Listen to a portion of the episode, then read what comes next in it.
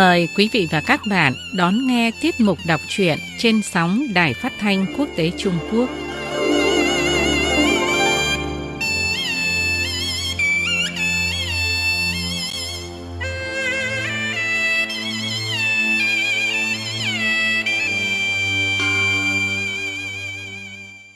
Mời quý vị và các bạn nghe Lệ Quyên đọc tiếp truyện Liêu trai trí dị, một tác phẩm văn học cổ điển của nhà văn Bồ Tùng Linh, một văn sĩ Trung Hoa dưới triều đại nhà Thanh Trung Quốc. Mời quý vị và các bạn nghe tiếp chuyện Vương Thành.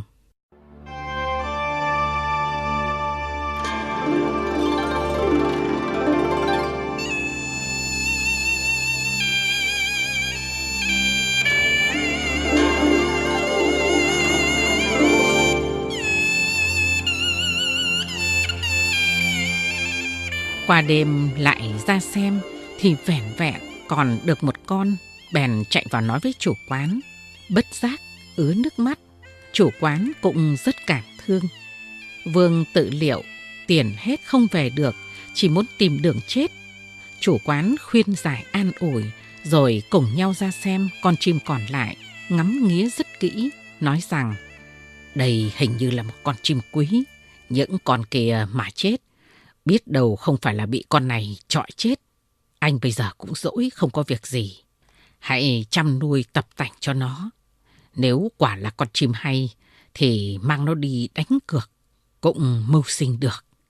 Vương nghe theo.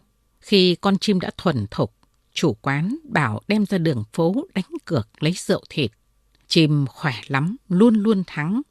Chủ quán mừng đưa tiền cho Vương bảo đem ra quyết ăn thua với đám con em trong làng chơi chim thuần. Ba lần trọi ba lần đều thắng. Chừng nửa năm, gom góp được 20 lạng vàng, trong lòng cũng được an ủi. Xem con chim như tính mệnh của mình. Trước đó, có một vị thân vương rất thích chim thuần.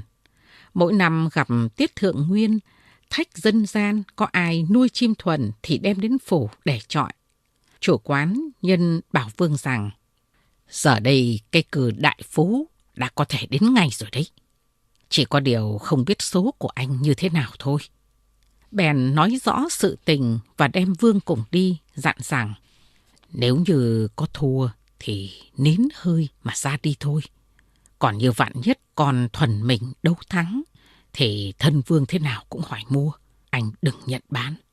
Nếu gạn hỏi thì à, cứ nhìn tôi, chờ khi nào tôi gật đầu thì à, hãng ngã giá. Vương nói, được ạ. Vào đến phủ thì thấy những người trọi chim sát vai nhau đứng ở dưới thềm. Chốc lát, thần vương ngự ra trên điện, tả hữu truyền rằng, có ai muốn trọi thì cho lên. Liền có một người sách lồng bước từng bậc mà lên trên điện. Thần vương sai thả thuần ra, khách cũng thả mới nhảy đá qua loa, con chim của khách đã thua chạy. Thần vương cả cười. Chỉ một lúc, người lên trọi mà thua đã có đến mấy vị, chủ quán liền nói. Đến lúc rồi đấy. Bèn cùng nhau bước từng bậc mà lên. Thần vương xem tướng con chim của vương mà nói. Trọng mắt có vằn máu giận dữ, cũng là một cánh hùng kiện đây, không nên khinh địch. Bèn truyền lệnh cho đem con mỏ sắt ra nghịch chiến. Mới nhảy vọt đấu đá vài lần mà con chim của thân vương đã xả cánh. Lại chọn một con chim giỏi hơn đem ra. Hai lần đổi, hai lần thua. Thần vương cấp tốc truyền lệnh cho vào lấy con ngọc thuần của nội cung. Một lát mới thấy đem ra, lồng trắng như cò, thần khí hùng dũng khác thường. Vương Thành thấy thế, trong lòng nao núng, bèn quỳ xuống xin thôi, nói rằng con chim của điện hạ là chim thần. Sợ đánh chết mất chim của tôi, thì à, tôi sạt nghiệp mất ạ. Thần vương cười rằng, thì cứ thả ra cho nó trọi. Chẳng may nó chết thì ta sẽ bù cho thật hậu. Thành bèn thả chim mình ra. Con Ngọc Thuần xông thẳng đến, nhưng khi con Ngọc Thuần đang chạy tới, thì con Thuần của Vương nằm phục xuống như con gà dữ để đợi. Con Ngọc Thuần mổ vào nó thật mạnh. Nó liền nhảy phát lên như con hạc bay liệng để đánh lại.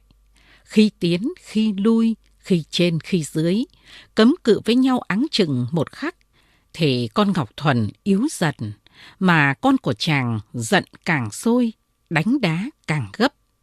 Chẳng mấy chốc, bộ lông tuyết của con Ngọc Thuần rụng tả tơi, rồi xã hai cánh chạy trốn.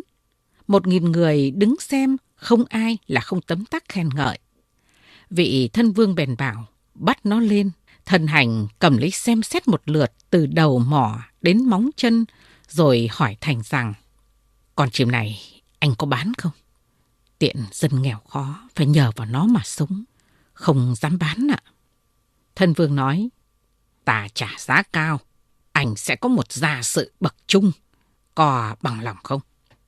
Vương cúi đầu suy nghĩ giây lát mới nói, thật quả không muốn để lại. Nhưng này điện hạ đã đoái thường đến nó, khiến cho tiện dân có ăn có mặc, thì à, còn đòi gì hơn. Thần vương hỏi giá, hắn ta xin hàng nghìn lạng vàng. Thần vương cười rằng, cái ảnh ngốc này, nào có phải châu ngọc gì mà giá nghìn vàng. Vương nói, Điện hạ không cho nó là của báu. Nhưng đối với hạ thần thì Ngọc Bích Liên Thành cũng chẳng bằng vậy.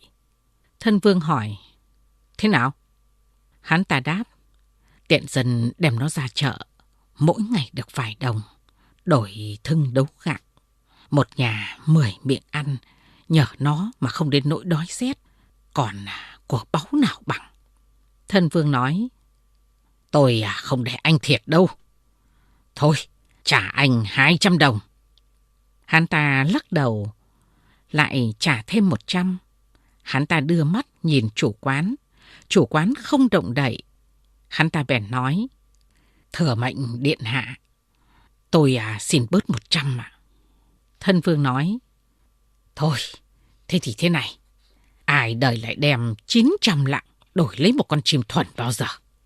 Hắn ta xách lồng chim lên, định đi, thì thân vương gọi. Này, anh à, chọi chim. Lại đây, lại đây. Tôi à, dứt khoát trả anh 600 đồng. Bằng lòng thì để, không bằng lòng thì thôi vậy. Hắn ta lại đưa mắt về phía chủ quán. Chủ quán vẫn điểm nhiên. Ý nguyện của hắn đã hoàn toàn thỏa mãn. Chỉ sợ nhỡ mất thời cơ, bèn nói. Vì cái giá của điện hạ thật đã không được hài lòng. Nhưng ý ước với nhau mà lại không xong. Sợ mắc lỗi lớn, cực chẳng đã. Xin à, y theo mệnh lệnh của điện hạ. Thân vương mừng rỡ cho người cân vàng đưa ngay. Hắn ta nhận vàng lạy tạ mà ra đi. Chủ quán giận, trách rằng Tôi đã bảo thế nào mà anh đã vội vã bán như thế? Nếu thêm một chút nữa thì đã có 800 cầm tay rồi. Hắn ta về nhà trọ đặt vàng lên án, mời chủ quán tự lấy. Chủ quán không chịu, hắn ta ép mãi mới đem bản tính ra, tính toán đủ tiền phí tổn ăn uống mà nhận. Hắn ta xếp đặt hành lý ra về, đến nhà thuật lại những việc đã làm, bỏ vàng ra, cùng mừng với nhau. Bà cụ bảo tậu 300 mẫu ruộng tốt, dựng nhà cửa, sắm đồ đạc, nghiễm nhiên là một thế gia. Bà cụ dậy sớm đôn đốc cho hắn ta trông nom việc cày bừa. Vợ trông nom việc canh cười. Hơi lơ là thì quát tháo, mà vợ chồng vẫn êm đẹp với bà không hề oán thán. Qua ba năm, vợ chồng hắn đã khá giả lên, bà cụ ngỏ ý muốn đi. Hai vợ chồng khóc lóc giữ cụ ở lại. Thấy thế, cụ nhận lời ở lại với vợ chồng hắn. Nhưng sáng ngày hôm sau, hai vợ chồng vào thăm cụ thì cụ đã đi mất. Trên đây, quý vị và các bạn vừa nghe Lệ Quyên đọc truyện Liêu trai trí dị, một tác phẩm văn học cổ điển của nhà văn Bồ Tùng Linh. Vào giờ này ngày mai, Lệ Quyên sẽ đọc tiếp, mong các bạn chú ý đón nghe. Ngoài thu nghe trên sóng, các bạn còn có thể thu nghe trực tuyến trên trang Đài Phát thanh Quốc tế Trung Quốc theo địa chỉ Việt Nam ese.cri.cn. Xin chân thành cảm ơn quý vị và các bạn.